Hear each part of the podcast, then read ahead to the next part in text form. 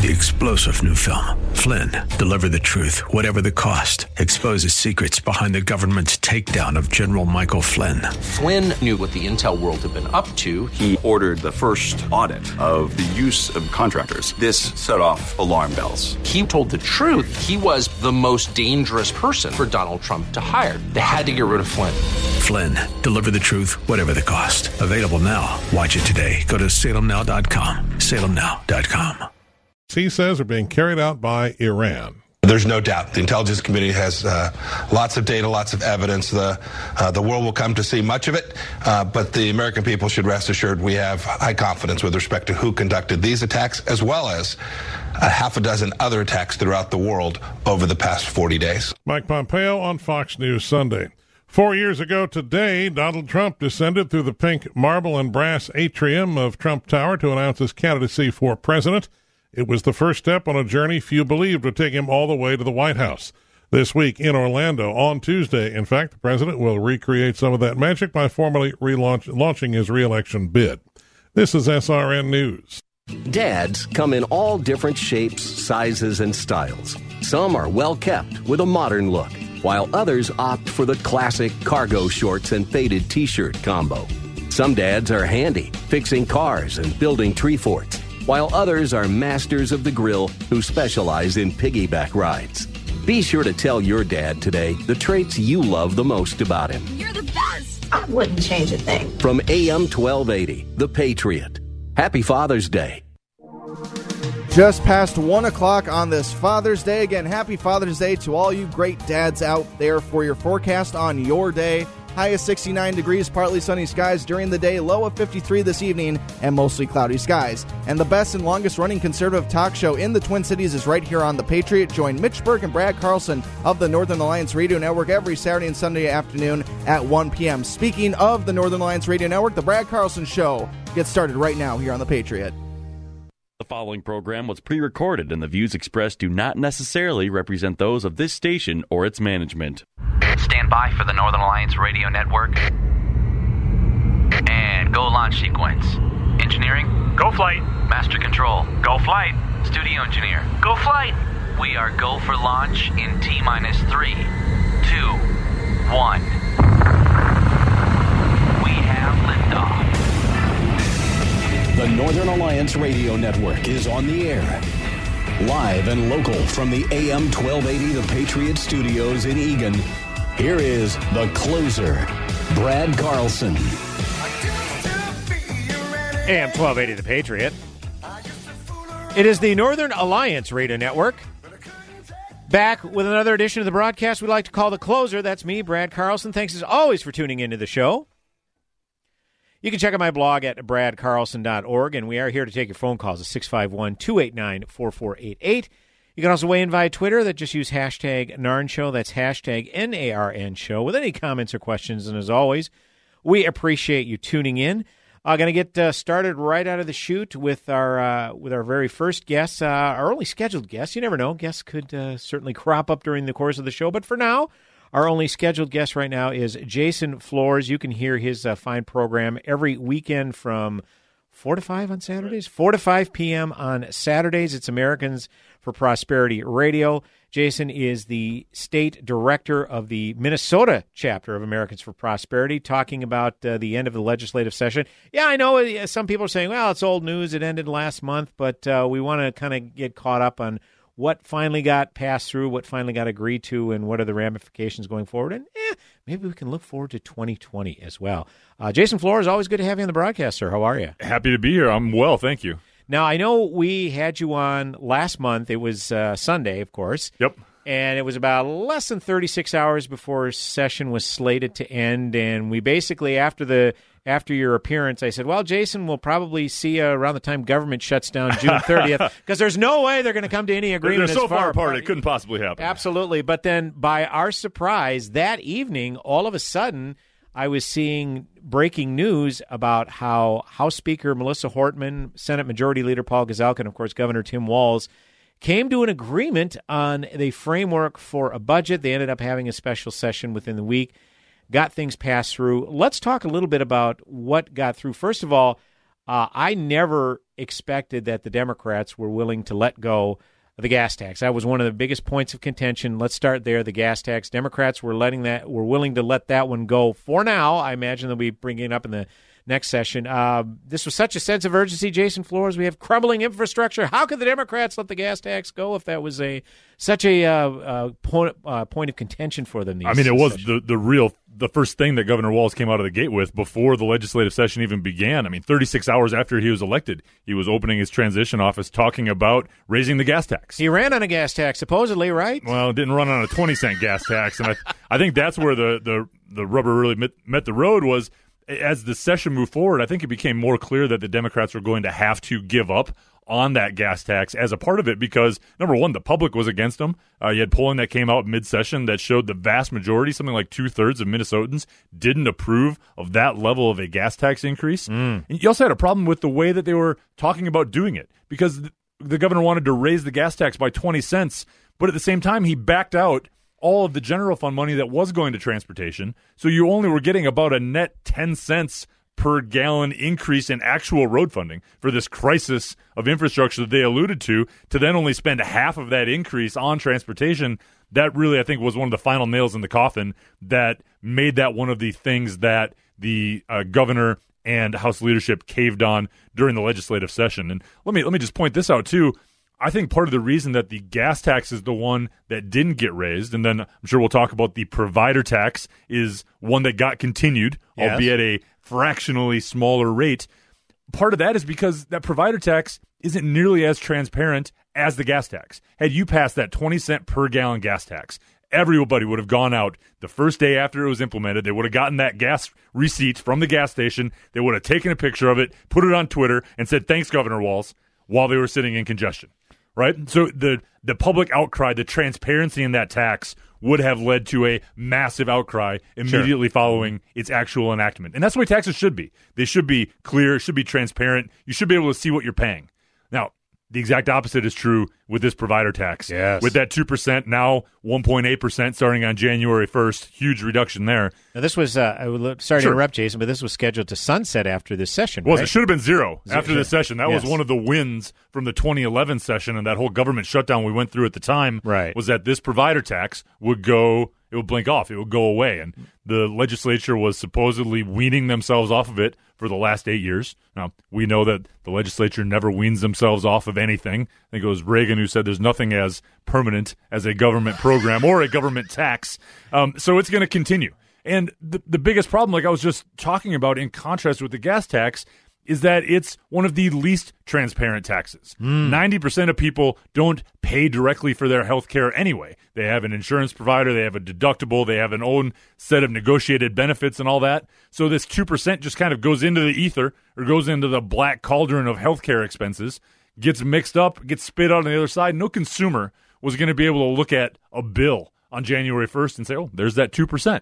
Now, removing government imposed costs from the system is always a good thing because Right, there is no reason for government to try to make healthcare more affordable by making it more expensive. And yet, that's why that same pressure, I think, didn't come to bear on the provider tax as because of the gas tax, because it's just kind of a continuation of status quo versus that very visible increase in something that people use every day and see every day on that gas tax receipt. Now, one of the things we were talking about, of course, uh, that's one of the things that Democrats were willing to let go. Uh, also, in addition to that, there was actually a middle class tax cut. It was first tax cut in something like 20 years in Minnesota. Talk a little bit about that and what that entails. Well, that came out as, as part of negotiation over the tax bill, and, and you saw in in general, I think a lot of the battles between the House and the Senate were on taxes and on this spending. You had the House Democrats and the governor proposing something like twelve billion dollars in new taxes, which when we have a billion dollar surplus, just seems like the most ridiculous thing to then go back to taxpayers and ask for even more money on top. Right. So right. you know you had the the Senate Majority Caucus, the Republican caucus there, really pushing back against that agenda, saying we have to do more with what we have, and as part of that negotiation, um, and I would assume partly because they gave a little bit and compromised in continuing this provider tax, they actually got the first middle class income tax rate reduction for uh, taxpayers in Minnesota for about 20 years. So that is a win. It's a small uh, rate reduction, quarter of a percent, and yet every little bit that we can put more money back in the hands of Minnesota families, back in the hands of Minnesota small businesses through some of the uh, tax conformity pieces that were pushed. We've seen that tax relief work nationally, where we've put dollars back into the private sector, back into the economy. It's paid dividends, as we've seen with tax collections down in Minnesota that have been up month over month above projections. So it works when we do this kind of tax relief, and it was a very good win out of this session to actually give some of that relief to middle class taxpayers. And another important aspect too is they've also changed the tax code to conform to the new federal tax law. Correct? That was passed about a year and a half ago, two years ago, I believe. Yeah, the the the state version, I mean, we had to do something because the way that our tax code meshed, it would have made for a very confusing process. Mm-hmm. And it was a little too late in the game to help people out with your tax filing this year. So if you had a few extra fees, it took a little longer to do your taxes this year, hopefully some of that gets resolved in the future. Right. The big thing that we were concerned about with that tax conformity, though, is that in the governor's plan and plans coming out of the House, they really saw that tax conformity as a way to do a little bit of a stealth tax increase on Minnesota businesses to add some of those business to business cost backs and just and just call it tax conformity. And really the the tax conformity side of it was trying to make sure that the benefits of federal tax relief actually got passed on to Minnesota businesses, to Minnesota filers, and to Minnesota income taxpayers. And I, I think they did a fairly good job of that. I mean, you'll you'll hear legislators talk about how they conform every year because there's slight tax changes every year it's something they're say, they're going to say is checked off, but that I think there's still much more work to be done. And one of the issues that uh, people brought forth, and I know you had a lot of uh, legislators uh, complaining about this, particularly House Minority Leader Kurt Daudt was pretty much not involved in this process. It was the two leaders, you know, one of the House, one of the Senate, and then Governor Walz.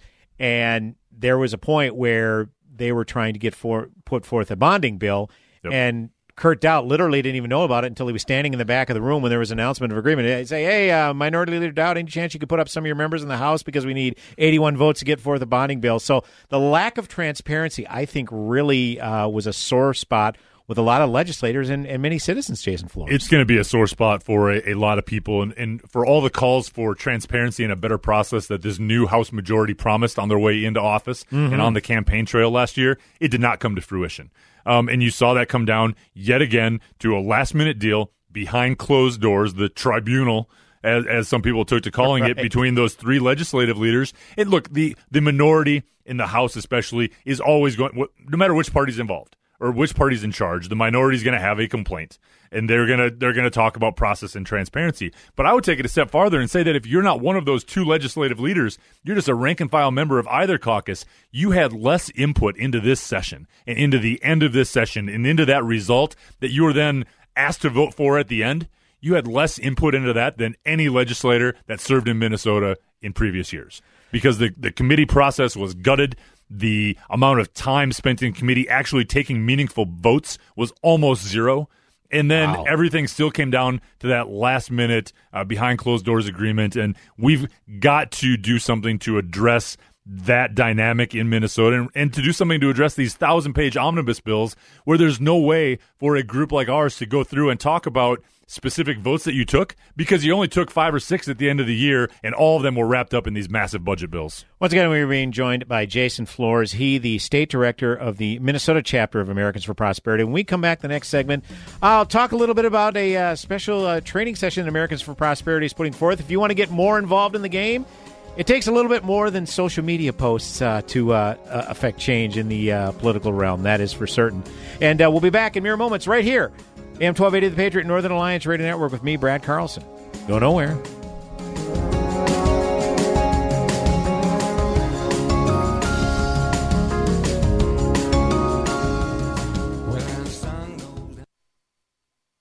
Varicose and spider veins. What a gift from my mom.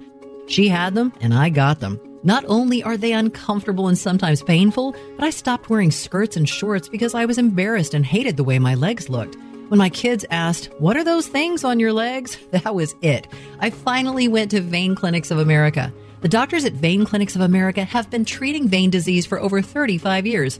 They're the largest and most experienced vein treatment center in the U.S. The best part is, Vein Clinics of America is coming to the Twin Cities this spring, and most insurance is accepted. So if you have tired, swollen, and painful legs, or suffer from embarrassing varicose and spider veins like I did, you can now get world class treatment for your legs right here in the Twin Cities at Vein Clinics of America. To learn more about location openings, call 800 593 4411. 800 593 4411. That's 800 593 4411. Hi, my name is Lily. My mom and dad used to fight about money all the time. Then one day I heard them talking about this guy, some uncle I never knew called Uncle Sam. Well, they say this Uncle Sam guy wanted them to pay him like a gazillion dollars, and they didn't have a gazillion dollars. So they called this company they heard on the radio called the Tax Doctor. And the Tax Doctor worked with Uncle Sam's people. I think they're called the IRS. And they were able to work it out so my mom and dad didn't have to pay Uncle Sam very much money at all. So now mom and dad are happy, and I'm happy too. Thanks, Tax Doctor. If you owe $10,000 or more to the IRS or state, call now and pay less. 800 918 7169. 800 918 7169. That's 800 918 7169. I'm Jan Markell, helping you understand the times. Today, you stand alongside the state of Israel.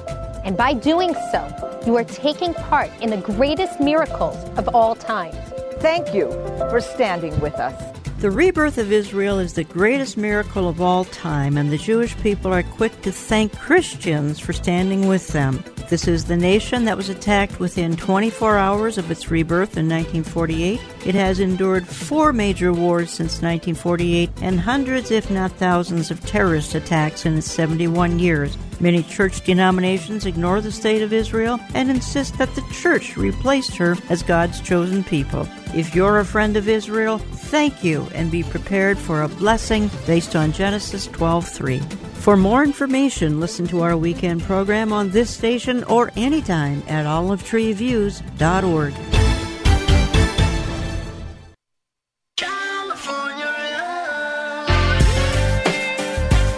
Welcome back AM 1280 The Patriot. Northern Alliance Radio Network with me, Brad Carlson. Thanks as always for tuning in. We are here in studio joined by Jason Flohrs. He, the state director of the Minnesota chapter of Americans for Prosperity. Again, you can hear Americans for Prosperity radio right on these very airwaves every Saturday from 4 to 5 p.m. Jason always has, even though session's not going on, uh, politics still remains, that is for certain. So definitely uh, check that out again every Saturday from 4 to 5 p.m. Americans for Prosperity Radio right here on AM 1280. Uh, Jason Flohrs, I was seeing uh, some banter that, uh, this past week. Of course, one of the another point of contention from this past session, one that was uh, really being bandied about, was the emergency insulin package, Right. which would re- uh, allow for those patients who run out of insulin and are in obviously emergency need to be provided that. That fell by the wayside this past session. There's a lot of finger pointing between both parties about, who was responsible, whether it was the House or the Senate. And then this past week, uh, Governor Walz was asked about it, and he basically kind of threw his hands in the air, saying, "Well, I can't address this issue with uh, via executive powers," which was conveniently left out of the story at first. was the governor's only only one who could call a special session, so that option is available, is being bandied about. Do you see that happening, Jason Flohrs? I, I don't know if I see that special session for for the one issue happening, and not that it's not an important one. Of course, And not that it's not life or death for for some people, and, and for folks who are having concerns with getting the insulin they need. I mean, first talk to your doctor, talk to your healthcare provider. There's so much um, conversation around this that they should be able to work something out, even absent um, legislative program of some sort. But this is really a one of the most glaring symptoms, I think, of the dysfunction at the end of the legislative session because Right. you had overwhelming bipartisan majorities on both sides of the aisle in the and in the both bodies in the Senate and in the House that agreed upon this, that had this in bills, hmm. that had this in omnibus bills, and then as this final budget deal was put together and that final framework was translated into all the different omnibus bills and different issue areas, it got left out. Now, you can put on your tinfoil hat and you can be conspiracy theorists and say that one side wanted to use this against the other side, and there's finger pointing Oh, on, yeah. on all sides, as you alluded to.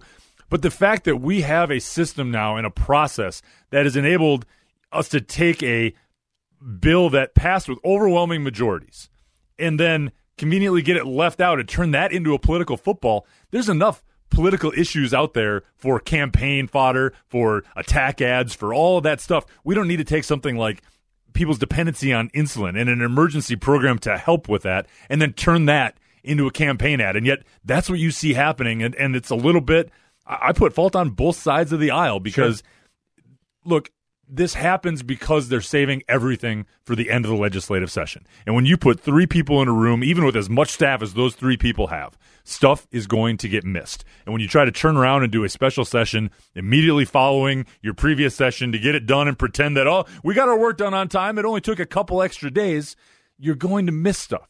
The better thing to do would be to go back and revisit those House committee rules where you actually get work done in House committees, where you take hard votes in those committees, where you pass individual bills off of the floor. This year, something only something like 65 issue bills made it to the governor's desk. 20 years ago, there were over 350 mm. individual bills that made it to the governor's desk. And trust me, there's more laws being passed now. They're just being crammed into these omnibus bills instead. And something as important as insulin, um, priorities that we worked on, like criminal justice reform and probation reform, other areas that have good bipartisan support, Right. they should be moving as standalone bills early in the process to exercise that committee muscle to get those things off of the table so that you can come back and just have that fight over those controversial budget pieces. And I'm glad you brought up the the committee aspect of this because I remember during the Sunday evening press conference, just as session was at about 20, a little more than 24 hours remaining, uh, House Speaker Hortman basically sounded like it was a formality, fait accompli. Oh yeah, you know the committees just need to get their work done, get the reports turned in, and then once that happens, then we'll get the special session called and be good. And from what I'm hearing from you, Jason Flohrs, sounds like they were very ill prepared because a lot of committee reports weren't getting turned in as was expected. Well, you have so much. I mean, these bills are massive, right? I mean, hundreds of pages. We had a, a the largest bill in the history of the Minnesota legislature passed earlier this year. That first draft version of the HHS omnibus bill, over a thousand pages long. Mm. That's just a lot of cutting and pasting based on this final negotiating that nonpartisan staff has to do. So there's there's a lot of work and a lot of opportunity for mistakes to be made, even innocent mistakes to be made, and then to ask legislators to put these bills together in the span of just a couple of days to include everything that they're supposed to according to the deal and nothing that they're not and not slip anything in or play into these political games that's another ask. Why not give them the time get these put these deadlines in place and stick to them then give the committees time to actually debate what's going in them look i understand the need for compromise and i understand the, the need for a framework deal over the top of all this at the end but you have to do that in the open not behind closed doors and you can't if, if I was a rank and file member of either caucus in the in the legislature, I would be furious after this process because you came out of a closed door and you told me in the democracy that we have what I need to vote for to end this session. But where was my input? Where was my chance to talk about that, to make my point, and to represent my constituents in that committee process? It never happened. Once again, we've been joined by Jason Flohrs. He, the state director of the Americans for Prosperity Minnesota chapter. And again, Americans for Prosperity Radio can be heard every Saturday from 4 to 5 p.m. And they replay the show throughout the weekends. I know when I come in uh, on Sundays, I hear it, uh, I think around uh, 11 o'clock noon, maybe they, they, it's replayed. So uh, Right, you can always catch it on our uh, our website as well. We uh, put up a blog post and have the podcast available there as well. Oh, fantastic. Go to the station's website and you you can subscribe to the podcast right there. And that way, if you are busy on the weekend, you can catch it during the week at your convenience. I would definitely recommend that. No question about it. We do have about five minutes left in this segment, so I do want to get to something uh, that uh, Americans for Prosperity uh, Foundation office is putting on. Uh, an event coming up in a couple of weeks, uh, Grassroots Leadership Academy. Now, I know a lot of our listeners they like to get involved in the grassroots level, may not uh, understand how to get involved. Some may be laboring under the delusion that if you post a bunch of uh, articles on social media that that's going to change hearts and minds and that's really doesn't happen that way i'm sorry it just doesn't so it's going to take a little bit more rolling up the sleeves and getting out there And in order to do that, people need to have the tools. And this Grassroots Leadership Academy, Jason Flohrs, I have a feeling, could probably equip people to uh, get out there and be uh, uh, productive activists. That's right. That's one of our core missions as an organization is to give you as a listener, as an active citizen, as somebody who's concerned about the future of this state and of our country, we want to give you the tools, the education, the resources that you need to not just have a Twitter war, to not just throw the brick at the TV when you're upset and not just to fume exactly. in your car when you're listening to talk radio. Uh-huh. We want you to be able to do something about it. We we have a process in place where our legislators will respond to grassroots pressure. They do want to hear from you as much as we complain about the Look process. The gun control bills. Remember the uh, Democrats saying they had ninety percent uh, support didn't get passed. They all due to a lot of grassroots activism. And and part of that, them them claiming that they had that support or claiming that they had a, a certain mandate coming out of the the previous election based on that election result, but then not being willing to take those single issue up or down votes on those issues because they know that in, in many cases the public wasn't w- there with them, especially on these billions of dollars of tax increases.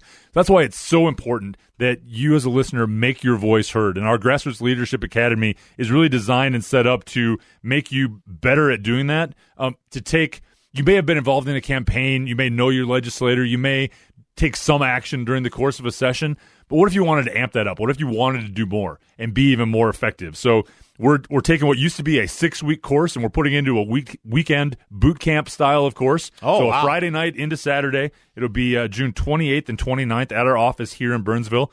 All this information, by the way, available on our website at AmericansForProsperity.org. But we're going to go through um, conversations, and, and, this isn't a, a, lecture. This isn't a sit there and, and learn stuff. This is hands on, um, getting better at the the art and the work of activism. So sharing your story, building a business plan, taking stock of how to build community around the issues that matter to you.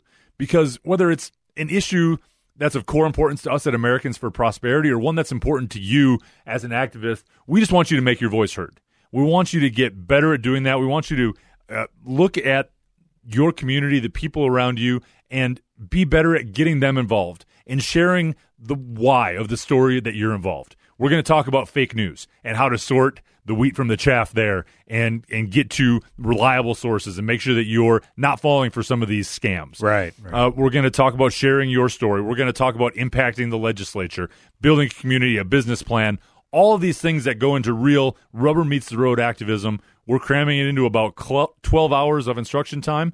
Um, we'll take a couple breaks. We got food for you, but it's an intensive weekend. We'd love to have you join us. Okay, uh, the, the, listeners have uh, heard you promote this, Jason. They're probably saying, "Okay, I'm sold. Sounds good to me." Uh, where do they sign up? How do they get involved? Uh, because, like you said, it's coming up uh, a little less than two weeks. That's right, two weeks uh, from today. Go ahead and visit our website, AmericansForProsperity.org. Right there in the center of it, you can click on the Grassroots Leadership Academy registration link. Sign up there. The class is free, um, not because it doesn't have value. It's free because we're going to ask you for your time, yes. for your attention, for your effort in this process. So there's a cost. Oh, sure. But there's not a monetary fee to attend the class. It's also a great chance just to connect with activists from around the metro area, people who share the concerns that you do, whether you're listening to this program or our program. You know the issues we're working on, the things that you care about it's a great chance to build that community, get in touch with folks from around the metro that share those concerns. Once again, go to AmericansForProsperity.org. That's right. AmericansForProsperity.org to get more information. And uh, obviously, be sure that you're checking out uh, Americans for Prosperity Radio. Again, can't emphasize it enough. Saturdays from 4 to 5 p.m. right here on these very airways, AM 1280 The Patriot. And you can also go to AM1280ThePatriot.com, click on podcasts. All of the AFP uh, uh, broadcasts are right there, your one stop shop for uh, all of your podcast needs. That is for sure. Uh, Jason Flohrs, always a pleasure to be joined by you. Thanks so much, sir. Uh, uh, on the off chance we do have another special session, we may be calling on you again. Who's to say? Uh, you just never know what's uh, what happens in the state. But we appreciate your time as always, sir. Happy to be here for you. AM 1280 The Patriot, Northern Alliance Radio Network. It is me, Brad Carlson, back with another segment on the broadcast. Go nowhere.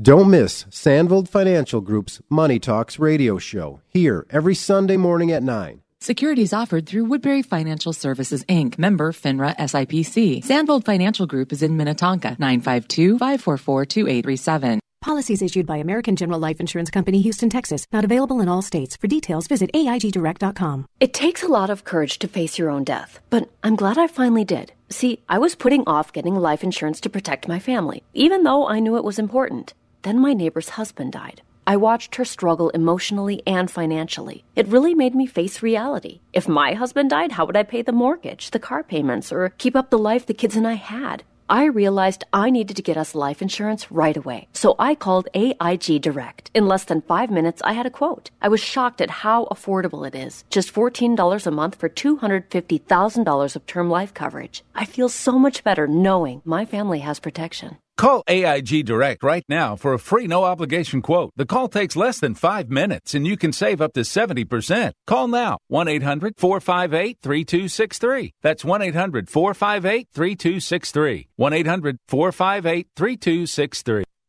Across America, it's snoring season. 90 million Americans make this sound every night.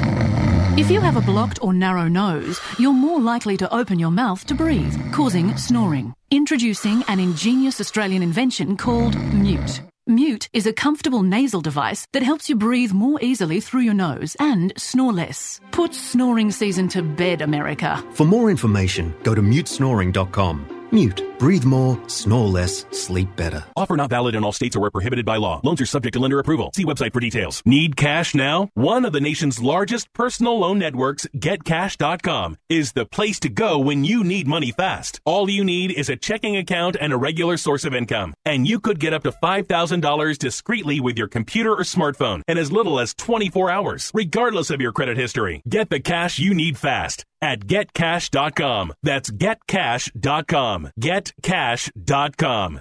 How can you draw closer to God and increase your knowledge of His Word? Start today at BibleStudyTools.com. By reading four chapters a day, you'll read the entire Bible in less than a year. Or pick a specific topic, such as the life of Christ or the New Testament. Choose among more than 20 free Bible reading plans from 45 to 100 days. BibleStudyTools.com lets you choose your favorite translation, track your progress, and grow your faith online at BibleStudyTools.com. Need a roof? JTR Roofing. Need siding? JTR Roofing. How about windows? JTR Roofing. The name's not big enough. It should be JTR Roofing, Siding, and Windows. They'd rather have a name that's too small than a price that's too big. For a free estimate, go to roofwithjtr.com. That's roofwithjtr.com. Son, there'll be peace when you are done. Lay your weary head to rest. Don't you cry no more. Welcome back, AM 1280 The Patriot. Northern Alliance Radio Network with me, Brad Carlson. Thanks as always for tuning into the broadcast. And once again, we appreciate Jason Flohrs for joining joining us. Always very informative stuff we get from Americans for Prosperity. Again, americansforprosperity.org. Want to check out their fantastic website and all of the uh, phenomenal work that they do. I've got I've got a good number of friends that are working for AFP Minnesota now, so that's uh, it's a lot of fun. A lot of fun to know people. That's that's for sure. So, wanted to get to some uh, the big news items from the past week. Want to stay a little local here, local, not loco, L O C O, local. I have to enunciate. No, we're not going crazy here, not quite. I want to stay with some local news. Uh, Representative Ilhan Omar. It seems like I, I could probably do Ilhan, Representative Omar's bad week every week on this show because there's always something coming up. And what's amazing to me is is I was reading some news stories and there was one that emphasized, you know, despite only being five months into her term, I'm like, Mike, is that five months? Literally, it seems like five years. It's ser- with everything that has been gone on surrounding first her candidacy but then after that, one, her tenure in the in the United States House of Representatives. Uh, you know, first of all, many of you probably know who she is. She first was a Minnesota state representative, was elected in 2016, served her term there, and then when Keith Ellison decided to run for Attorney General in 2018, Ilhan Omar then stepped up and became the Democrat candidate in Congressional District 5, where she was overwhelmingly elected. I mean, CD5 is one of the bluest congressional districts uh, in the United States. So once Ilhan Omar became the Democrat candidate, it was a fait accompli. She was going to be the next congresswoman. And the thing that was being touted is that she was well on her way to becoming one, the first female member of Congress. And actually, she shares that distinction with Rashida Tlaib, who is a Democrat out of Michigan. So, regardless of what you think of her politics, it's been a very compelling story. She uh, was the first female representative, Muslim representative, I should say, female Muslim representative in the Minnesota House and I believe maybe in all of the legislature, all state legislatures. I'm not 100 percent sure, but for sure in the Minnesota House, and of course in the U.S. House, her and again Representative Rashida Tlaib from Michigan had the distinction of becoming the first female members of Congress. And as a result, you had these diversity obsessed leftists often dismay or dismiss, I should say, any criticism of these two as racist, misogynistic, or Islamophobic. But in fact, these these two freshman reps, they are so insulated from critiques that it was suggested using Omar's own words against her is tantamount to inciting violence because people would hit, hit back at her with her own words. Okay, the most infamous one was where she referred to 9 11 as just a bunch of people did something. And to be fair, the context of that was she was talking specifically about civil liberties, about because a bunch of radical Islamists uh, committed these atrocities, that all of a sudden our civil liberties were to be eroded. You know, all people who were of the Muslim faith, and that's that's an excellent point, and I concur. But to just dismiss it as well, a bunch of people did something, um, yeah, it's obviously a little more complicated than that. And when people criticized her on that point of her speech, they were saying, "Well, she's having threats against her." You know, all these, uh, you know, uh, that's inciting violence. And I, I, really don't have a lot of time uh, for for leftists to be all indignant over this particular issue over words being used to incite violence because we recently had the two year anniversary of a Bernie bro that shot up a bunch of Republicans on a baseball field. You remember that a couple years ago? There was this uh, gunman who shot a bunch of Republicans, shot at a bunch of Republicans who were going through a baseball practice. You know, they were getting ready for the congressional baseball game. And it was because he didn't like their politics. Well, leading up to that, you remember that was the summer where Republicans were talking very seriously about repealing Obamacare. And they had already, I think, at that point, passed a uh, repeal version of the American Health Care Act, essentially repealing Obamacare through the House. And so this Bernie bro w- was set off by it and started shooting these Republicans. Well, Bernie Sanders had been talking about how millions of people will die under the Republican health care plan. And so if you want to make a con- if if we're going to use the Democrats' logic on this, well, Bernie's rhetoric inspired this gunman to shoot at a bunch of Republicans. Okay, now for the record, Bernie Sanders isn't responsible for this nutbag, but it works both ways. If Republicans are going to criticize Ilhan Omar over the words she uses and use her words against her, all right, any threat she receive, while very inappropriate, I don't think you can hang around people. I don't think you can hang around that around the necks of the people who criticize her because she's very much open to criticism. Well, I bring all this up to say that when you've lost the Star Tribune as a leftist, uh, you've lost. And the Star Tribune editorial board, which is insufferably leftist, actually called out Ilhan Omar uh, this past week. I'll I'll read a little bit and maybe interject my comments, in, uh, intersperse my comments as I read it. Uh, U.S. Representative Ilhan Omar is back in the news again, and not in a good way. Um, just an aside, when has she been in the news in a good way? Except when glorified by leftists, because they're all obsessed with diversity and symbolism over substance. I digress. Uh, the former state representative who won a seat in Congress last fall continues to be dogged by past missteps. This time, eight violations of Minnesota campaign finance law that will cost her nearly $3,500 in reimburse, reimbursements and civil pen- penalties. So complex were the allegations that the campaign, the state campaign finance board, spent nearly a year assessing the case, deposing staff people and former staff people, along with Omar herself. The investigation was broadened in October just a month after, or excuse me, just a month before her election to Congress to look more deeply into the allegations. Board Executive Director Jeff Sigurdson said that between six and eight people were deposed separately. In an October 2018 editorial, we called on Omar to be more, to more fully explain her travel and other expenses. We noted that the allegations suggest a pattern of carelessness and or self-dealing with legally restricted funds. Neither conclusion inspires the confidence voters deserve to have in someone they send to the U.S. House to represent them.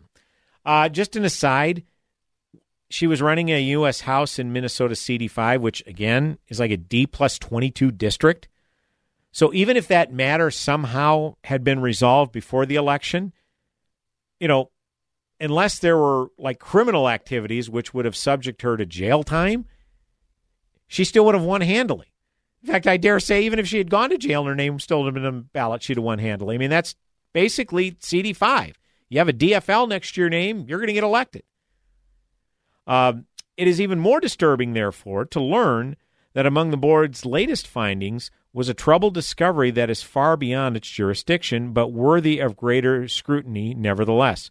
Omar, for two years running, filed joint tax returns with a man she was living with but not legally married to. Complicating matters further, she was legally married to another man at the time. It's against the law in Minnesota to file jointly unless one filer is legally married to the other. Last year, Omar told the Star Tribune that she had married her partner, quote, in her faith, quote, quote, and had earlier divorced her first husband, quote unquote, in her faith. That's fine for religious purposes, but for tax purposes, only civil marriages qualify. It's not known whether she benefited materially by filing jointly. That is something that voters who are obliged to follow tax laws, no matter how painful, are entitled to know. And again, true, but irrelevant. As I just said, whatever name is next to DFL gets minimum 65% in that district, and I highly doubt that would have adversely affected her election prospects. In fact, Mitch Berg and I like to, to joke on these airwaves often that a wind up set of chattering teeth could run as a DFLer in CD5 and still get about 55% of the vote. Uh, continuing with the editorial, it's not too much to expect that a lawmaker would check with a tax attorney on a rather complicated marital status before filing. And when questions arise, it's a violation to use campaign funds to clear up those personal issues, as Omar apparently did. The Campaign Finance Board has ordered that she reimburse her campaign $3,469 for violations related to her tax returns and non-travel non-campaign travel costs. She must also pay $500 civil penalty. Omar is no stranger to controversy. As a new state house member, she collected $2500 in speaking fees, 2000 from Normandale Community College and 500 from Inver Hills Community College for appearances made shortly after she took office. Representative Steve Drazkowski, who publicly noted that state law prohibits legislators from collecting such fees from the groups that have business before the legislature, made that public, and Omar returned the money. Whoa, whoa, whoa, whoa, whoa. Representative Drazkowski called her out on this that she illegally accepted speaking fees after she was elected to the legislature. Whoa, what's with up? What's with, that in in leftist book? That's incitement. You point out egregious errors that somebody commits with their campaign funds and illegally collecting speaking fees. Ah, that's equivalent. That's equivalent to whipping up the mob, don't you know? According to leftists, 651-289-4488 is the number to call. You can also use hashtag Narn Show, hashtag NARN Show for any comments or questions. Brad Carlson, the closer, back with another segment on the broadcast. Go nowhere.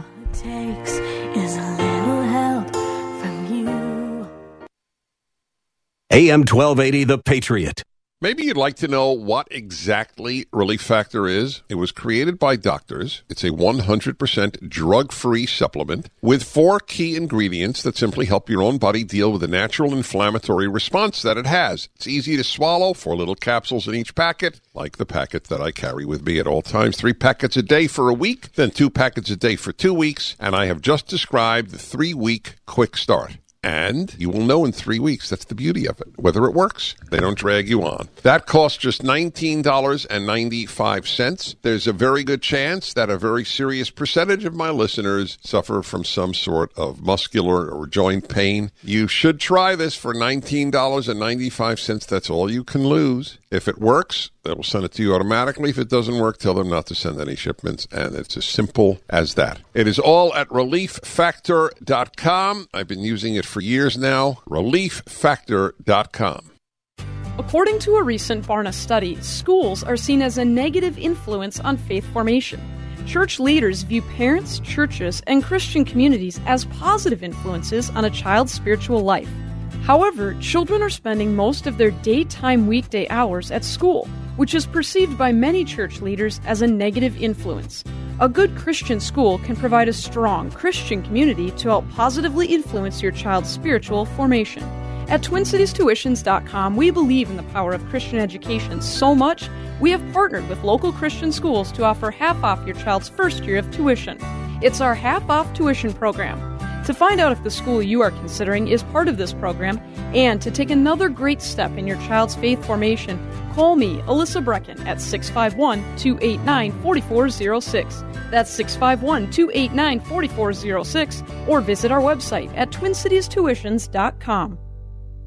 Message and data rates may apply. Guys, got hair loss? I know what you're thinking. Should I shave my head? Comb it over? Wear a hat? Just stop. This isn't 1970. Keep your hair and your confidence because Bosley, America's number one hair restoration expert, can give you your real natural hair back permanently. They're giving away an absolutely free information kit and a free gift card to everyone who texts SAVE22 to 85850. Dude, you don't have to look like your dad because this isn't your dad's hair loss treatment. People all over the country trust Bosley because they use the latest technology to give you your real hair back. You wash it, you cut it. It's your own real, naturally growing hair. And the best part, Bosley's permanent solution is protected by the Bosley Guarantee. Let them show you for free how awesome your hair could look with an absolutely free information kit and a gift card for $250 off.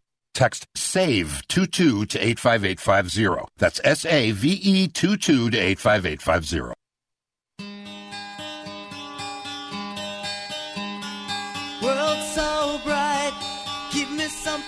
Welcome back, AM 1280 The Patriot. Northern Alliance Radio Network. It is me, Brad Carlson. One final segment this hour. Thanks as always for tuning in. As I am closing out this weekend's edition of Northern Alliance Radio Network programming, you can catch my friend and colleague King Banaian on our sister station, AM 1440, The Businessman. It's the King Banaian Show, Saturdays from 9 to 11 a.m. And my friend and colleague Mitch Berg in these very airwaves, AM 1280 The Patriot. Saturdays, 1 to 3 p.m. He is the headliner edition. I am the closer, closing out weekends Sundays 1 to 3. And always we, as always, we appreciate you tuning in. I'm going to pick up where I left off reading this Star Tribune editorial on Ilhan Omar. Uh, the editorial board called her out saying she needs to get a lot of these issues cleaned up and be a little bit more transparent so that her constituents have some more faith in her.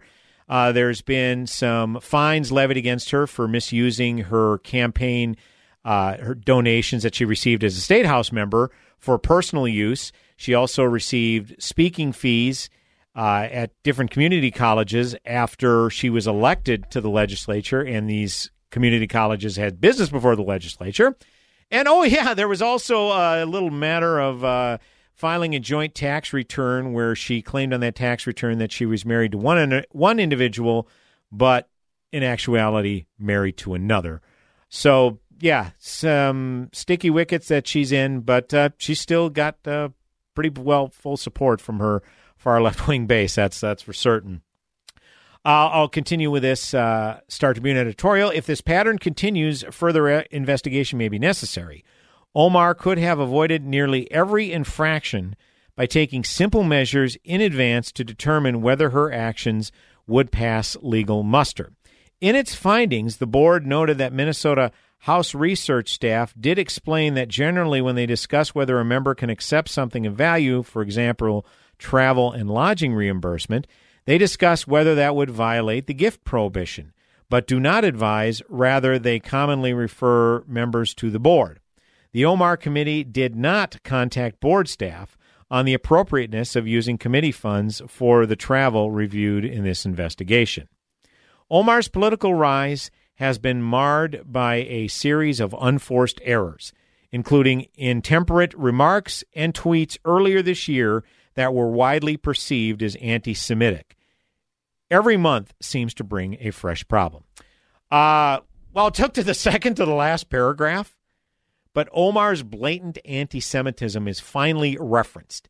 I mean, it's disgraceful that it's almost a footnote to her financial troubles. I mean, yeah, the financial stuff, the financial troubles, I'm not dismissing that at all.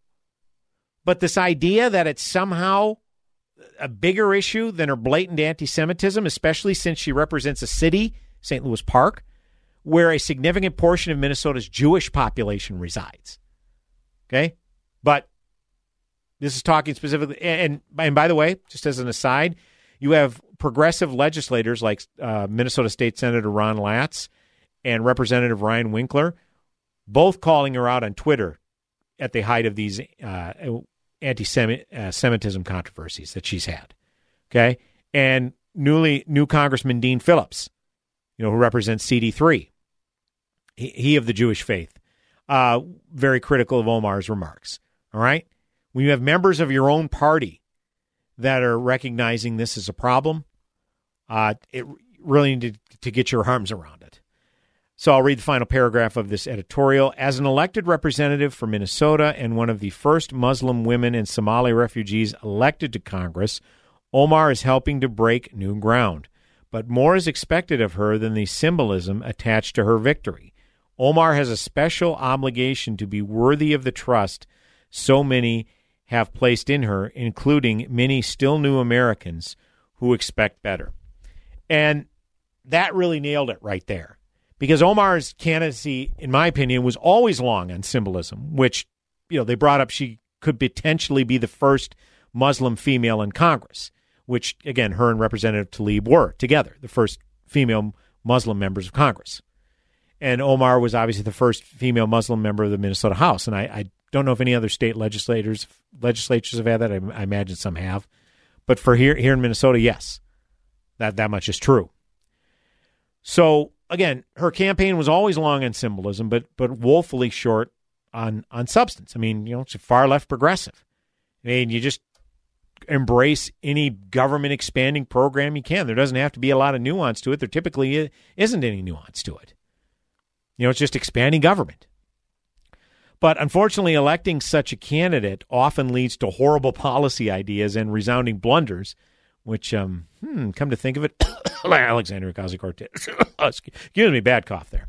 Anyways, so this is all really uh, become to the for- come to the forefront of her issues. These financial dealings, campaign finance violations, and this was something that was talked about during her run for Minnesota State House. I believe it was our friends at Alpha News, a you know, friend of the broadcast, Preya Samsundar, when she worked for Alpha News, brought this to the forefront that there was allegations that she, you know, mar- uh, married her brother in order for him to have citizenship, gain citizenship in this country. And so now these questions about the shenanigans surrounding her marriage aren't going away because of this particular issue where she was married to someone in she was married to someone else, but claimed someone else as her spouse, a different person as her spouse on her tax returns. So that's opening up a whole can of worms. And there was uh, Blois Olson at the uh, at uh, Morning Take. Uh, it's a it's a uh, daily uh, online publication that uh, I'd, I'd highly recommend. He obtained an email. Let me see. Let me bring this up here. So he obtained an email from uh, Omar's crisis team, which can you imagine uh, a busier outfit than Ilhan Omar's crisis team at, at this point in time? Uh, they were talking. Uh, there were some emails uh, via Powerline blog uh, from Ilma, from Omar's crisis team, and it was discovered in the investigation into her campaign finance violation case. And the details were that Ben Goldfarb, who apparently heads up this crisis team, suggested that someone reach for an off the record and shut it down via an off the record conversation when referring uh, to Morning Take and Blois Olson after we linked to a story questioning Omar's uh, status in Powerline. And again, you can go to uh, Morning Take and find that. So here's the email. I'll read it verbatim. This is from August of 2016. So it was in the midst of her Minnesota State House campaign where Ben Goldfarb asked a bunch of folks, uh, does anyone on the team have a relationship with Blois, Blois Olson? Uh, someone should probably reach out to talk off the record and shut it down as we do with the strib. Whoa, wait a minute.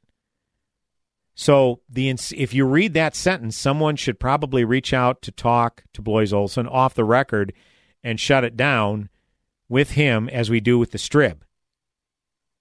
So the insinuation here is they talked to some writers, journalists with the Star Tribune and have them shut down stories that could potentially be damaging to Ilhan Omar. In this case, in this situation, her Minnesota State House campaign, because this was in the midst of the controversy of, you know, did she or did she not marry her brother in order to, in order so that he could have citizenship into this country.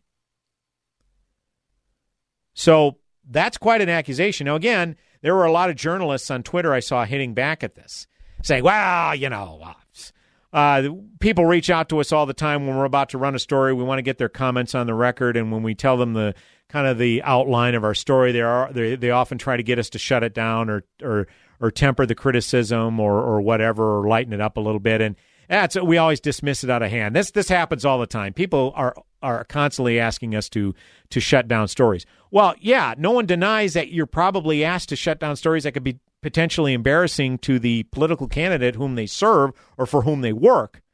But this idea that you have actually that this crisis team has got stories shut down because again, that's what exactly what this sentence says.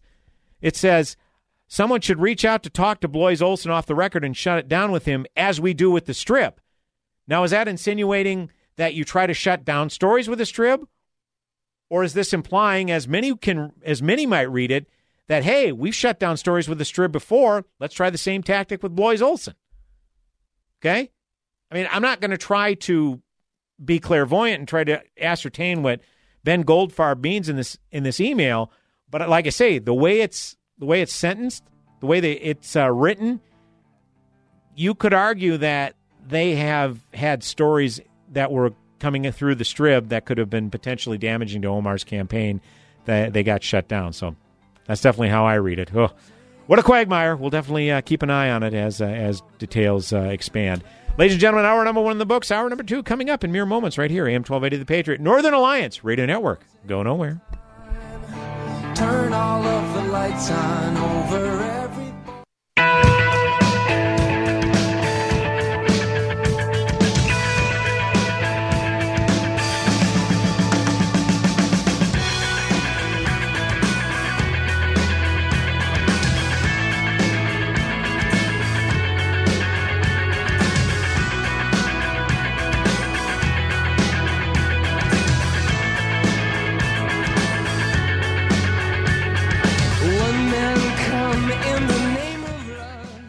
Varicose and spider veins. What a gift from my mom. She had them and I got them. Not only are they uncomfortable and sometimes painful, but I stopped wearing skirts and shorts because I was embarrassed and hated the way my legs looked. When my kids asked, What are those things on your legs? That was it. I finally went to Vein Clinics of America. The doctors at Vein Clinics of America have been treating vein disease for over 35 years. They're the largest and most experienced vein treatment center in the U.S. The best part is, Vein Clinics of America is coming to the Twin Cities this spring, and most insurance is accepted. So if you have tired, swollen, and painful legs, or suffer from embarrassing varicose and spider veins like I did, you can now get world class treatment for your legs right here in the Twin Cities at Vein Clinics of America. To learn more about location openings, call 800 593 4411. 800 593 4411. That's 800 593 4411. Once upon a time, many years ago, customers would find your business with this big, thick book full of phone numbers and competitors' phone numbers. It was a heavy, hmm. cumbersome, yellowish looking thing. I believe they called it a phone book. You'd place your ad in the book and hope customers would call. Hello? We've come a long way. Now, there's Salem Surround. We help deliver customers right to your front door with targeted digital marketing. These are the tools of the 21st century smart businesses use to succeed. And our team at Salem Surround can guide you through all the available options with the expertise to manage all your digital marketing under one roof so you can spend time taking care of your customers. Get started with a free evaluation of your digital presence and some great ideas to increase your online visibility and revenue. With Salem Surround, there are no limitations on how and where you can reach customers. Total market penetration for increased ROI. Learn more at surroundmsp.com. Surroundmsp.com. Connecting you with new customers. If it was 1990, you'd be listening to your favorite radio station on a bulky boombox that burns through D batteries faster than you can say, You've got mail. Thankfully, it's the 21st century, and there are much better alternatives. For example, just ask Alexa to tune in. Alexa, play the Patriot Minneapolis. It's time to throw out that old beeper and get with the times. Listen to your favorite AM 1280 The Patriot hosts in high quality with Alexa and Amazon Echo. We are there, day one, with baby names and a gift that lasts a lifetime. We are there as you grow, protecting you and those you love. And we are there as you start your next chapter. We are with you through life's journey. We are Social Security, securing today and tomorrow. Get to know us at socialsecurity.gov. Produced at U.S. taxpayer expense. AM 12. Three star general Michael J. Flynn, head of the Pentagon Intelligence Agency, knew all the government's dirty secrets. He was one of the most respected generals in the military. Flynn knew what the intel world had been up to, he understood its funding. He ordered the first audit of the use of contractors. This set off alarm bells. The explosive new documentary, Flynn, Deliver the Truth, Whatever the Cost, uncovers the facts behind this scandal. Flynn told the truth. He was the most dangerous person for Donald Trump to hire. I find out the worst enemy that I'm going to face in my life is right here in America. They took my assessment and they wanted me to change it. And I was like, I'm not changing it. They had to get rid of Flynn. With in depth interviews, archival footage, and never before seen personal records of the man behind the headlines. I just felt like I was drowning. Flynn, deliver the truth, whatever the cost. Available now. Watch it today. Go to salemnow.com. Salemnow.com.